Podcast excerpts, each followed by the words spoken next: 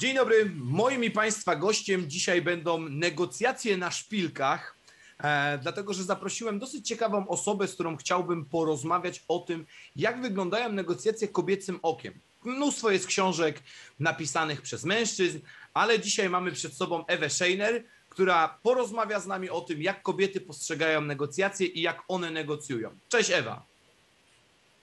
Witaj, dzień dobry. No dobra. Bardzo mi się podoba te na szpilkach, jeśli Okej, mogę. śmiało. Ale ostatnio jak online, to niestety w kapciach. W kapciach, no to wiesz, to też się stało takie nasze obuwie robocze teraz. E, Ewa, ja zacznę z grubej rury, bo mam taki zwyczaj e, zadawania jednego charakterystycznego pytania, które brzmi, Ewa, co można od ciebie kupić? E, Można ode mnie kupić konsultacje negocjacyjne, szkolenie negocjacyjne, audyt umowy zakupowej, sprzedażowej, usługowej oraz sesję mediacyjną. To tak z grubsza takie, takie cztery, trzy, trzy obszary. No, super, czyli są to, są to obszary, którymi, e, gdzie można wesprzeć się twoim działaniem. E, to wiesz co, zaczniemy od mediacji. Bo mediacje to jest takie, takie dla mnie ciekawe, e, ciekawa rzecz, bo mam poczucie, że sporo osób nie do końca rozumie, czym są mediacje. Czy mogłabyś przybliżyć, czym są mediacje?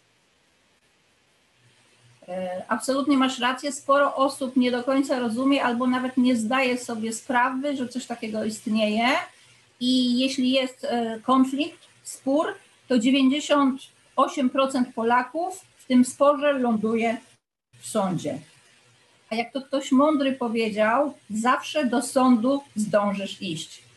Mediacje to jest pozasądowy sposób rozwiązywania sporów, czyli nie angażujemy tam e, drogich prawników, e, tylko wynajmujemy mediatora. To są usługi nieporównywalnie tańsze niż e, usługi reprezentanta prawnego i on pomaga stronom skonfliktowanym dojść do porozumienia. Oczywiście no nie jest powiedziane, że, że on ten konflikt, one ten konflikt w jego obecności, w jej obecności rozwiążą, ale daje im szansę, daje im pra, płaszczyznę do, do porozumienia, jest szansa dogadania się, wypracowania ugody i załatwienia tego sporu i przed jakby w ogóle nie ominięcie, ominięcie procedury sądowej, która jest bolesna, długotrwała, kosztowna i tak dalej, i tak dalej. To, to, to myślę, że większość ludzi wie, wie, jak wygląda spotykanie się w sądzie. A w mało ludzi wie, tak. jak wygląda spotykanie się przy stole mediacyjnym. No właśnie, i o to chciałem zapytać, bo powiedziałaś, e, trochę, trochę wprowadziłaś, czym są mediacje, ale powiedz, czym jest ro, jaka jest rola mediatora? To zależy w jakim typie mediacji, bo, bo są też oczywiście różne, różne typy mediacji, ale załóżmy, że weźmiemy ten e, model klasyczny, to mediator, to się tak ładnie nazywa książkowo, daje ci płaszczyznę do porozumienia, czyli wyobraź sobie, że są dwie skonfliktowane strony i mediator pozwala im się dogadać. Właściwie zadaje pytania, aktywnie słucha, ale nie podpowiada wyników, nie wpływa na rozwiązanie. On się powinien od tego powstrzymać. Jest taka zasada, że mediator powinien być neutralny zarówno w stosunku do przedmiotu sporu, jak i do poszczególnych stron. Czyli nie może on być w opozycji na przykład do męża, a, a, a reprezentować strony żony, prawda?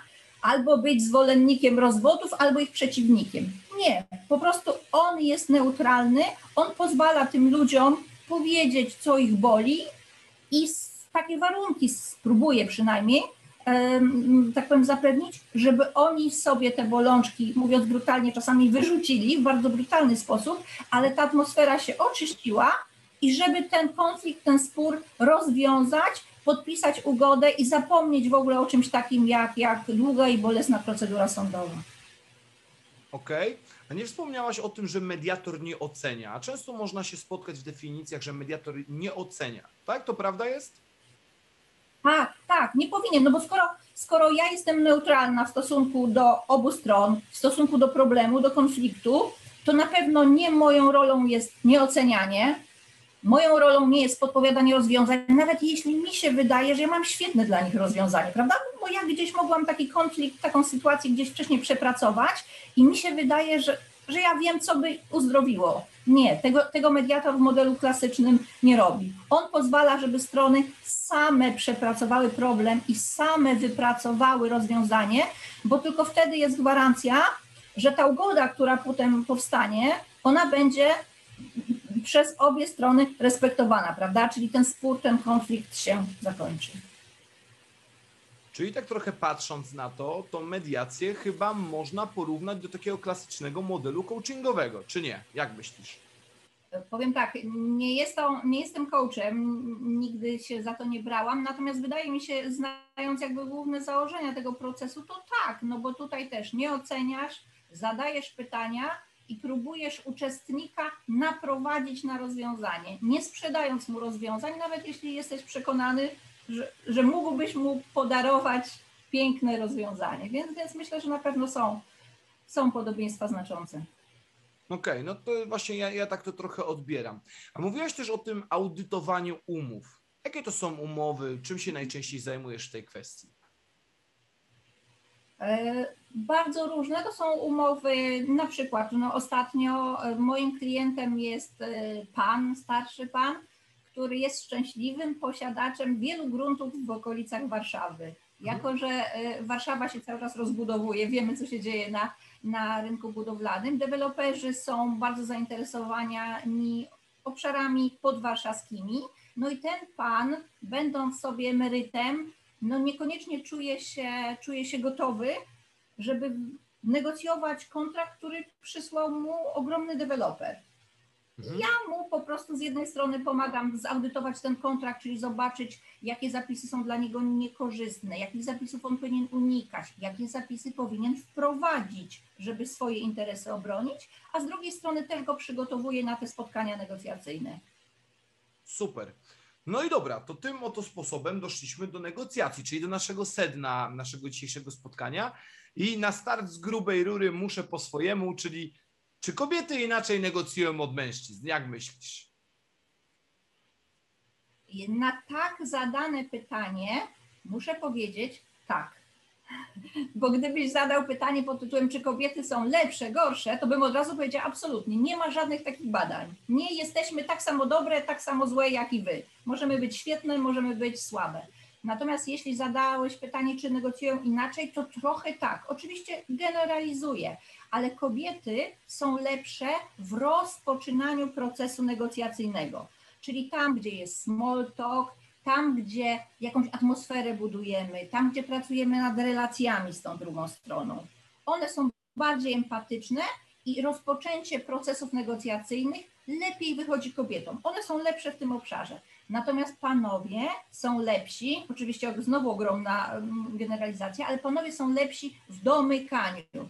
Wtedy, kiedy już coś tam ustaliliśmy i trzeba sobie po prostu obustronnie powiedzieć, tak, zgadza się, to ustaliliśmy, tak trzeba zapisać i tak trzeba implementować. Dziękuję, do widzenia, miło było. Więc tak, troszkę inaczej negocjują ze względu na, na jakby mm, swoje zachowanie, takie, takie lepsze są komunikacyjnie po prostu.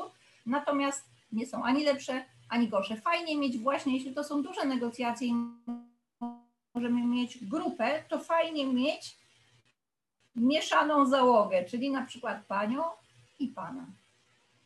Mhm. No tutaj pełna, pełna zgoda, wiesz, wiadomo, że to, co, o czym mówimy teraz i generalnie mówieniu o, mówieniu o tym, dlatego celowo nie zadałem pytania, kto jest lepszy, kto jest gorszy, bo to moim zdaniem płeć ma pewnie drugorzędne, jeżeli nie trzeciorzędne znaczenie, bo to już by była, to już byśmy bardzo mocno poszli w generalizację i gdybyś powiedziała mężczyźni, to feministki by cię zjadły, a jakbyś powiedziała kobiety z kolei, to mężczyźni by cię przestali lubić, no bo tak to w dzisiejszym świecie funkcjonuje. E, ale, mm, ale tutaj e, ja się pochylam nad tym, bo, bo mam wrażenie, że, że, że faceci jak gdyby szybciej idzie to kończenie całego procesu, jak gdyby sprawnie i tak dalej. Natomiast kobiety faktycznie mam takie poczucie, że lepiej otwierają. Oczywiście to też jest cała masa zmiennych, o których teraz chciałbym, żebyśmy pogadali, bo chciałbym, żebyś powiedziała naszym słuchaczom, czym są w ogóle negocjacje, bo, bo to jesteś pierwszym gościem, z którym, którego ja zaprosiłem. Do dzisiaj nie, nie nagrałem żadnego odcinku swojego podcastu dotyczącego negocjacji. To, że sobie tam na blogu coś skrobałem, to sobie skrobałem. E, ale powiedz, czym są negocjacje? Wiesz co, jest cała masa bardzo mądrych formułek, które mówią o tym, że to jest y, forma komunikacji, są to procesy dogadywania się, natomiast ja bardzo lubię takie, y, taki ogromnie prosty tekst, że negocjowanie to jest uzyskanie od drugiej strony tego, co chcemy. No to jest chyba najprostsza, najprostsza regułka negocjacyjna, jaką sobie możemy wyobrazić, natomiast bezdyskusyjnie to jest forma komunikacji to jest strasznie, strasznie istotne, właśnie komunikaty, w sposób, w jaki się komunikujemy werbalnie i niewerbalnie, bo czy to się nam podoba, czy nie. Negocjacje są rozmową, są komunikacją. Okej, okay, ale powiedziałeś niewerbalnie. Co rozumiesz przez negocjacje? Co rozumiesz e, przez, bo ostatnio miałeś ciekawy cykl postów, dotyczących komunikacji niewerbalnej, e, które, które pojawiały się na Twoim, na, na Twoim LinkedInie. I chciałbym, żebyśmy trochę tutaj e, zatrzymali się przy tym. Jak, jakie, jakie znaczenie w negocjacjach Twoim zdaniem ma mowa ciała? E, ogromne i, i, to jakby nie tylko moim zdaniem, bo, bo jest, jest wiele badań, które pokazują, tam oczywiście są procenty w zależności od tego, kto i kiedy takie badania realizował, ale wszelkie wyniki mówią o tym, że przekazy pozawerbalne mają nawet większe znaczenie niż przekaz werbalny, czyli to, co cała otoczka jest ważniejsza od tego, co dokładnie mówimy. To oczywiście jest y, bardzo przykre dla mnie, bo ja przez 30 lat wierzyłam w słowa mojej rodzicielki, która mówiła, że jak będziesz mądrze mówić, to ci ludzie będą słuchać. No okazuje się, że nie wystarczy mądrze mówić. Okazuje się, że wszystko to, co jest wokół tego przekazu werbalnego, tych naszych słów, ma ogromne znaczenie i albo ten przekaz werbalny podbija, czyli ułatwia jego odbiór tej drugiej osobie, albo ten przekaz werbalny rujnuje.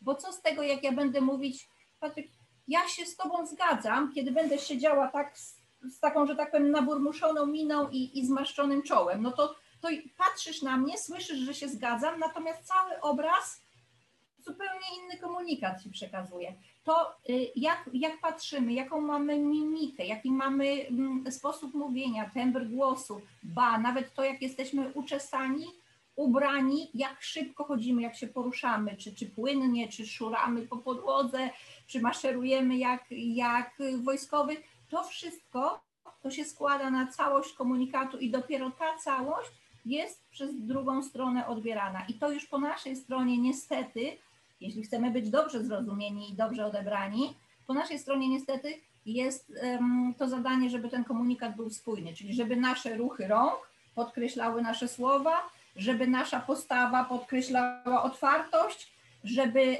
nasz sposób chodzenia podkreślał na przykład naszą energię, staminę tak zwaną i tak dalej, i tak dalej. Ale poruszyłaś jedną rzecz i ja nie byłbym sobą, jakbym tego nie wyłapał. Wiesz, a to nie jest tak, że kobiety są mistrzami. Jesteś o coś zła? Nie.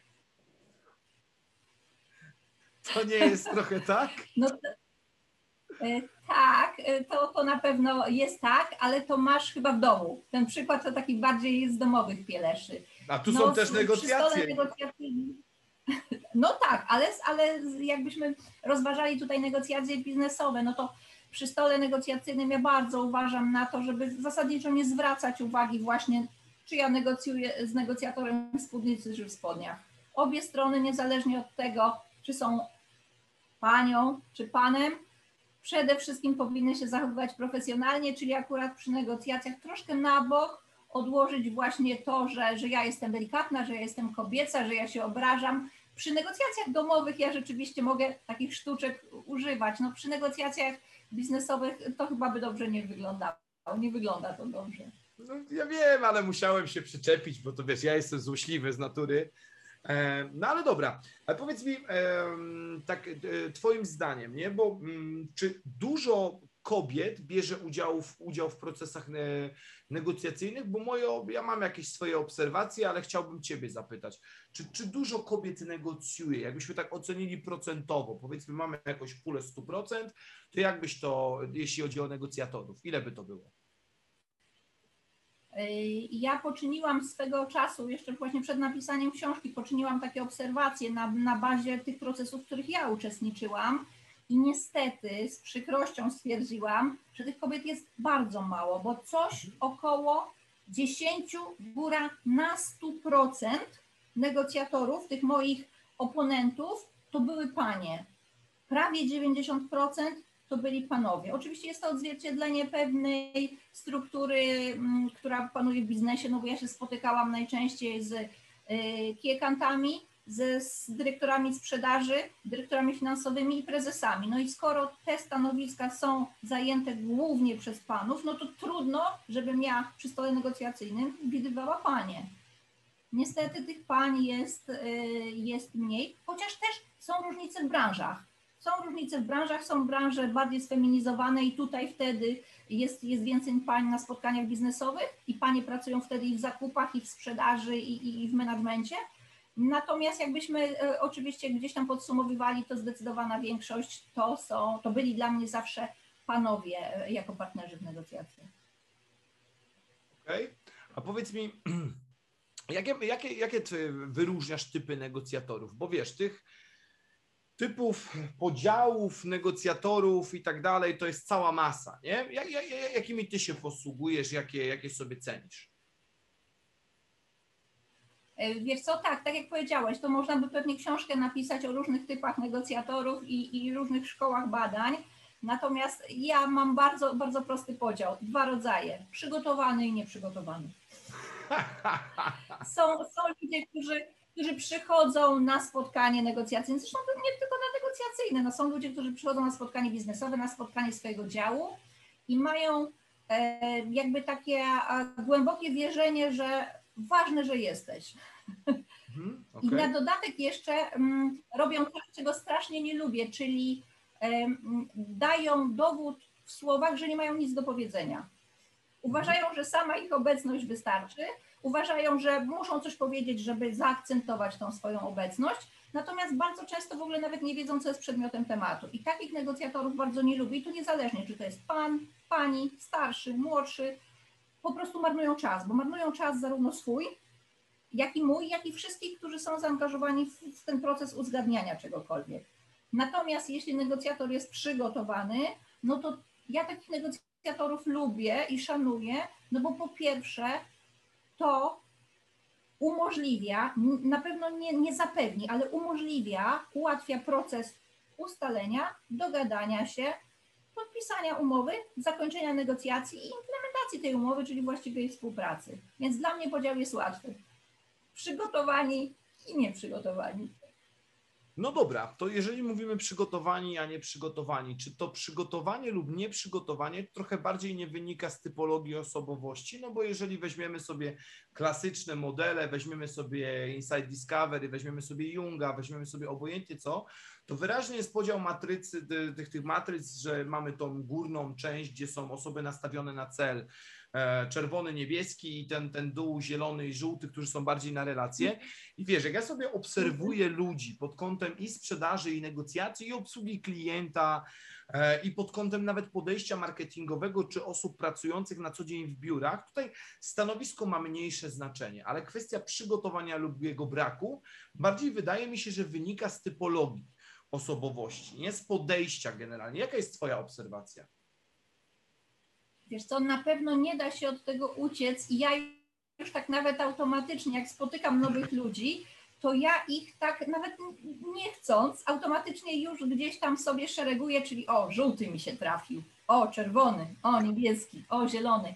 Natomiast, i oczywiście tak jak powiedziałeś, te kolory, ten żółty, zwłaszcza czy zielony będzie bardziej relacyjny, czerwony, niebieski, analityczny, nakierowani na cel, to się zgadza i oni tacy będą, no, no bo to już jest taki typ osobowości. Natomiast jeśli chodzi o mm, przygotowanie i poważne potraktowanie procesu negocjacyjnego, to tylko to jest tylko profesjonalizm. Uwierz mi, że ja jeden z najlepszych kupców, jakich ja znam, jest typowo żółty, no to, prawda, to tak jakbyś sobie teraz zwizualizował takiego żółtego, no to on się świetnie na wodzileja nadaje, prawda? Ale, ale nie na, na i to pracującego w bardzo ciężkiej, bardzo ciężkiej branży. To jest typowy żółty, natomiast chłopak ma świadomość właśnie, jakim on jest typem osobowości i ma również głęboką wiedzę i świadomość tego, po co on w firmie pracuje.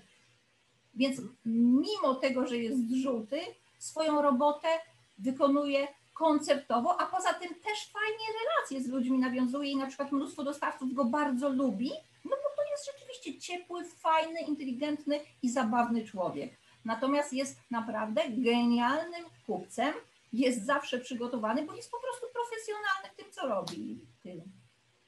To mu może pomagać, ta, ta żółć mu może pomagać, w niektórych procesach może mu przeszkadzać, ale jeśli pamięta, po co jest w firmie, to, to, to jest ok. Wiesz, wspomniałaś o, o grupowaniu ludzi od razu na kolory, dawanie im koloru, tylko trochę tak jest, że wiesz, typologia osobowości, e, zresztą miałem osobny odcinek z Andrzejem Zdanowskim, do, do, do którego Was odsyłam na temat y, kolorów i ludzi, no to y, trochę tak jest, że wiesz, mm, ja zawsze powtarzam, że typologia osobowości nie wiem, czy da się jej nauczyć, ale na pewno można ją studiować cały czas, nie? Że to jest y, trochę tak, że tego się nie da nauczyć w, w jeden dzień, tak jak, nie wiem, techniki sprzedaży, finalizacji sprzedaży, czy nawet trochę techniki negocjacji, jesteś w stanie przynajmniej tą bazową podstawę zrozumieć. Tak typologia osobowości jest tak potężnym narzędziem i tak ciężkim, że ja też dostrzegam po sobie. Wiesz, ja często, y, kiedy omawiam nawet na szkoleniach e, część typologii osobowości, robię jakąś tam małą wrzutkę, żeby ludzie zrozumieli, że po prostu z jakim typem rozmawiają, jak się z nim komunikować, jak mu sprzedawać, czego unikać i tak dalej to nawet często używam, mam taką swoją, mm, taki swój podział uczestników szkoleń według kolorów, nie? Jak oni się zachowują, jak się zachowuje osoba niebieska, jak zachowuje się osoba żółta, czerwona. No i tak, tak, tak to wygląda gdzieś, że jak już jesteśmy, jesteśmy w tym, znasz się na tym, jest to narzędzie, które gdzieś tam potrafisz wykorzystywać, no to tu ja akurat mówię, że nie da się uniknąć od tego, żeby szufladkować trochę ludzi. Co prawda czasami możemy się pomylić, nie, na początku, no bo wiadomo, że też istnieją takie efekty jak pierwsze wrażenie i tak dalej i, i te kolory e, dopiero widać po, po, lepiej po jakiejś, jakiejś chwili. E, a powiedz mi, Ewa, jakie mamy, bo to... Przepraszam, że nie przerwę, dodam to, to jeszcze co jest ważne przy tych kolorach, że mało kto jest jednokolorowy, prawda? Mhm. Bo, bo, mały procent tej, tej populacji jest typowo jednokolorowy, prawda? Zawsze będzie, nie wiem, czerwony z odrobiną niebieskiego, albo żółty z odrobiną zielonego, bo gdyby to było takie proste, że, że jesteś w 100% czerwony, ja jestem na przykład niebieska, a ktoś jest zielony, to by było łatwiejsze. Problemem też jest to, że są jednak, jest tych mieszanek najwięcej, ale mówię, no ja już robię to na tyle automatycznie, że, że nawet nad tym nie panuję. No gdzieś ta aura nad nowo poznanym człowiekiem maluje mi się. No, I tu nie ma, e, nie, nie, nie ma powodu, żebym się nie zgodził. A co sądzisz o ludziach, którzy mówią, że oni mają wszystkich kolorów porówno? Nie wiem, czy masz taką obserwację, jak gdzieś, bo ja na przykład mam, bo mówię często, używam tego, tego trochę, chociaż częściej narzędziach na moich szkoleniach, żeby ludzie rozumieli, jaki ja mam kolor dominujący i, i jak, jak ludzie funkcjonują, że każdy ma jakiś dominujący. I nagle pojawia mi się uczestnik, który mówi, on ma wszystkiego po 25%. Co sądzisz? Da się mieć każdego po 25%, czy nie da no się? Sądzę, że pan Erikson, czyli autor czterech książek w jednym temacie, byłby bardzo szczęśliwy, gdyby tego osobnika poznał. Dlatego, że, że pisał, że o ile mieszanki dwukolorowe albo nawet trzykolorowe rzeczywiście pojawiają się często, to nie ma takiego kogoś jak, jak właśnie taki typ y, czterokolorowy, jeszcze taki równy. To, to myślę, że to jest nadinterpretacja. Ja nie spotkałam przynajmniej takiego osobnika, ale by, byłby rzeczywiście ciekawym przypadkiem badawczym. Okej, okay. dobra, to teraz jeszcze wróćmy na chwilę do negocjacji. Jakie rozróżniasz style, yy, jakie rozróżniasz, przepraszam, rodzaje negocjacji? Bo ich trochę jest, nie? I jak to, jak to wygląda u Ciebie? Wiesz co, ja też podchodzę zawsze z takiego bardzo bazowego podziału. No ja na pewno dzielę negocjacje na biznesowe i pozabiznesowe.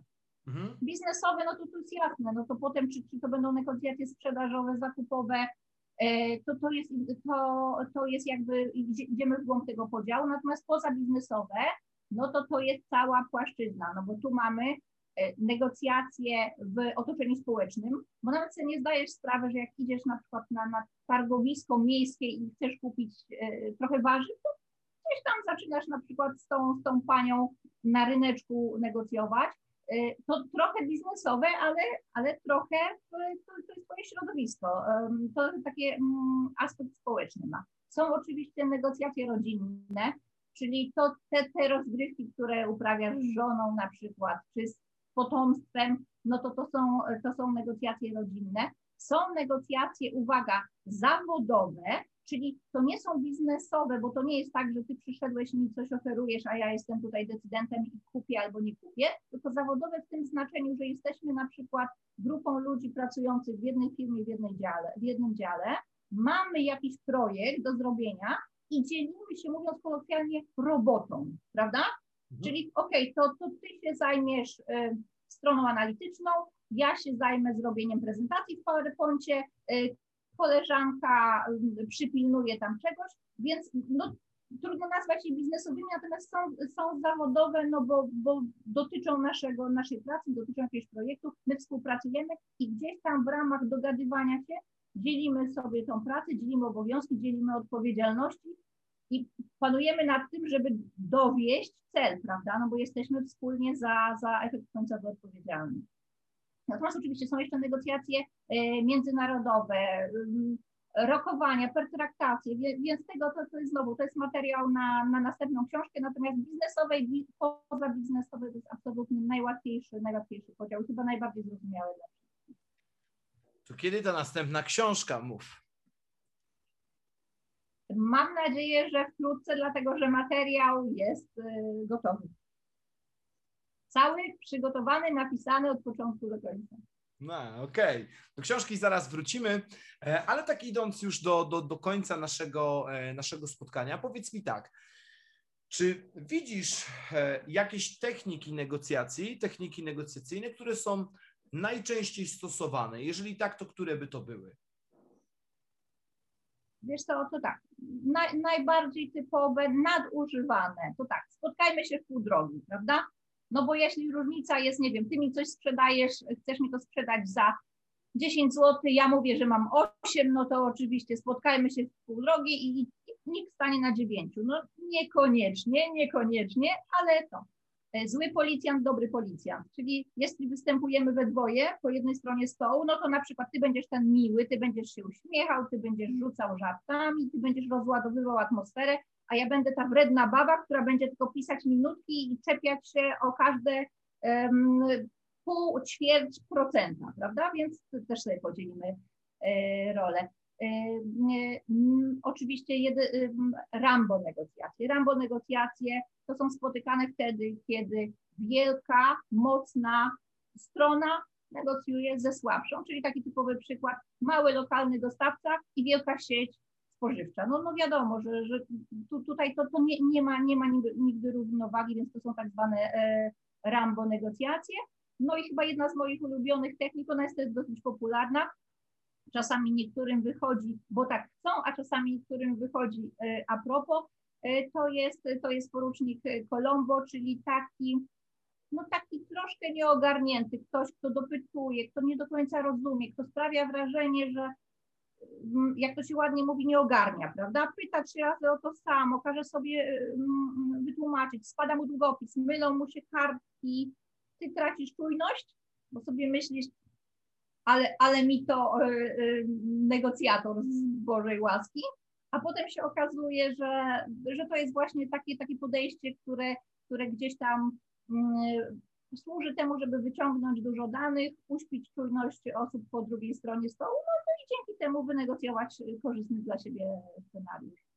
To, to, to jest coś takiego naj, najpopularniejszego, które praktycznie nie ma spotkania, żeby taki, takiej taktyki nie zauważyć. No i co ciekawe, rzadko kiedy jest spotkanie, kiedy używamy jedną taktykę, prawda? Więc to, to, się najczęściej troszeczkę, troszeczkę miesza no wiesz, od, od, tego są te taktyki, nie? żeby stosować różne. Ja pamiętam, że bardzo często akurat taktyką, z którą my się mierzyliśmy i którą ja widziałem bardzo często powszechnie stosowaną, to była nagroda w raju. Nie? Jak byłem dyrektorem handlowym w drukarni, to cała masa klientów, to dajcie mi tutaj super ofertę, bo ja już przygotowuję dla Was takie zamówienie, tym bardziej, że naszymi klientami w większości wypadków wtedy byli klienci agencyjni, czyli klient, który nie był bezpośrednio naszym klientem końcowym, więc to on nam doprowadzał klientów, nie? I on mówił, no tutaj na to muszę mieć coś super, bo zaraz już tam się kroi. I to było takie bardzo duże wyzwanie dla, dla mojego zespołu. E,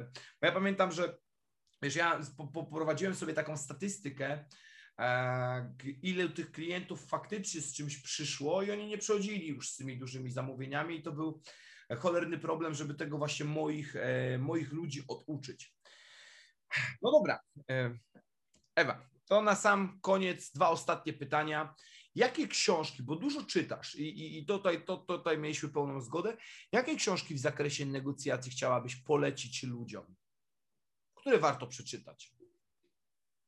Ja powiem tak, no e, na sam początek negocjuj kobieto. Wiem, tytuł niefortunny dla panów, będą musieli założyć sobie okładkę, żeby, żeby żony się nie śmiały, ale no, idea po prostu była taka, że napisałam dla kobiet, niemniej jednak jest tam zestaw informacji potrzebny każdemu, nazwijmy to jasno, początkującemu negocjatorowi. Nie człowiekowi, który żyje ze sprzedaży, nie człowiekowi, który żyje z zakupów, tylko człowiekowi, który żyje i uwaga, negocjuje codziennie, nie zdając sobie nawet z tego sprawy.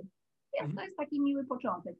Oczywiście, e, oczywiście Fischera, oczywiście mm, Jurego, oczywiście Dawsona, no to są klasyki, ale moje dwie ulubione książki, takie niemodne, bo one nie są w tym nurcie win-win i bądźmy przyjaciółmi i budujmy partnerskie relacje, tylko one są właśnie takie troszkę z boku, no to to jest e, zaczynając od nie, Jima Kampa, no i e, Kremlowska Szkoła Negocjacji ryżowa.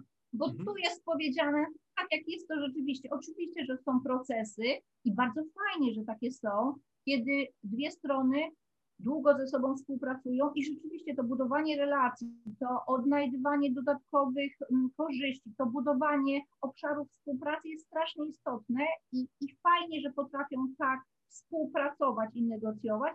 Natomiast powiedzmy sobie szczerze, no, życie jest brutalne, biznes jeszcze bardziej, i czy nam się to podoba, czy nie, ale nie zawsze jest tak, że budujemy relacje i ma być miło i szukamy korzyści dla wszystkich uczestników. Czasami po prostu jest target do zrobienia, nie ma czasu na y, budowanie relacji, nie musi być miło, wręcz czasami jest boleśnie. No i tutaj poczytanie tych dwóch panów bardzo, bardzo dobrze w głowie mm, pewne rzeczy układa, więc, więc polecam i Kremlowską Szkołę Negocjacji i, i również zacznij od, od niej. No widzisz, to, to jeszcze jedno pytanie mi się nasunęło, bo, bo jest takie, widzisz, powiedziałaś o tym nurcie win-win, nie? I czy to nie jest trochę tak, to, to jest pytanie, że samo win-win w negocjacjach jest dosyć mocno przereklamowane? Jest ogromnie przereklamowane. Jest ogromnie przereklamowane, bo to jest nośne, bo to jest eleganckie, bo to jest poprawne politycznie. Sam zamysł jest oczywiście świetny no bo dlaczego, jeśli my będziemy e, negocjować jakąś, jakąś kwestię, jakąś umowę, to dlaczego na przykład ty masz zrealizować swój plan, a nie więcej? Prawda? Dlaczego ja na przykład mam zrealizować jakieś minimum, a nie więcej? Przecież jak my, że tak powiem, otworzymy się między sobą, znajdziemy wspólne dalsze możliwości, rozwiniemy swoją współpracę, to wygramy w końcowym efekcie. No to jest fajne. Więc to jest bardzo modne, wszyscy o tym mówią, ale to jest taka poprawność polityczna. No, no niestety, no powiem szczerze, że miło by mi było, gdyby te moje procesy negocjacyjne zawsze przebiegały właśnie w tym modelu wygrany, wygrany. Tak niestety nie jest, więc fajnie, jeśli ktoś zaczyna się tymi negocjacjami bawić, no tak profesjonalnie, ale chociaż półprofesjonalnie, to dobrze, żeby się, żeby miał świadomość, że ten model jest, jest mocno przereklamowany. Wiesz, mi przychodzą na, na myśl słowa Marcina Babiaka, który kiedyś powiedział takie zdanie, e, kiedy rozmawialiśmy, że współczesne, czas, e, współczesne czasy zmierzają do tego, że duży zawsze zje małego. I ja ci powiem, powiedziałeś o poprawności politycznej, ale trzeba też powiedzieć sobie, wiesz, ja nade wszystko w moich materiałach zawsze stawiam na szczerość i dlatego zadałem ci to pytanie o win-win. Mam bardzo podobne zdanie, bardzo podobne i też to, co powiedział Marcin, uważam, że to, to, to dosyć dobrze oddaje, bo, bo sam niejednokrotnie rozmawiam z firmami, gdzie jakaś mniejsza firma rozmawia, negocjuje, sprzedaje, obojętnie co, do dużej firmy i wiem, jak to wygląda, nie? I to dlatego powiedziałaś o tym, że win-win jest przereklamowane. Ja również jestem dokładnie tego samego zdania, dlatego celowo o to zapytałem, bo, bo, bo dla mnie ono jest, ono jest bardzo mocno raz, że przereklamowane, dwa, nadużywane. I to chyba tak ładnie słyszeć, nie? że jest win-win wszędzie, że to jesteśmy partnerami. Dobra, to na sam koniec. Ewa, więc co ty byś chciała sobie zareklamować na koniec? Co byś chciała, do czego chciałabyś zaprosić e, naszych słuchaczy, naszych oglądających?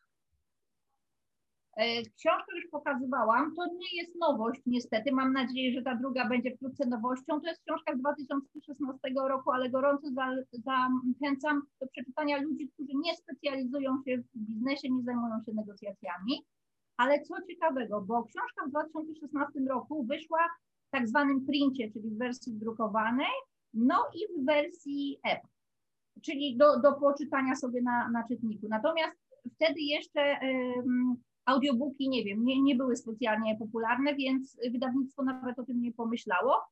Lepiej późno niż później, jak mawiają, zatem ja o tym pomyślałam, no i w tej chwili pracuję nad um, audiobookiem, więc mam nadzieję, że wkrótce, pod koniec, pod koniec wakacji, ci, co nie lubią czytać albo bardziej lubią słuchać niż czytać, będą mogli e, książkę Negocjuj Kobieto sobie przesłuchać.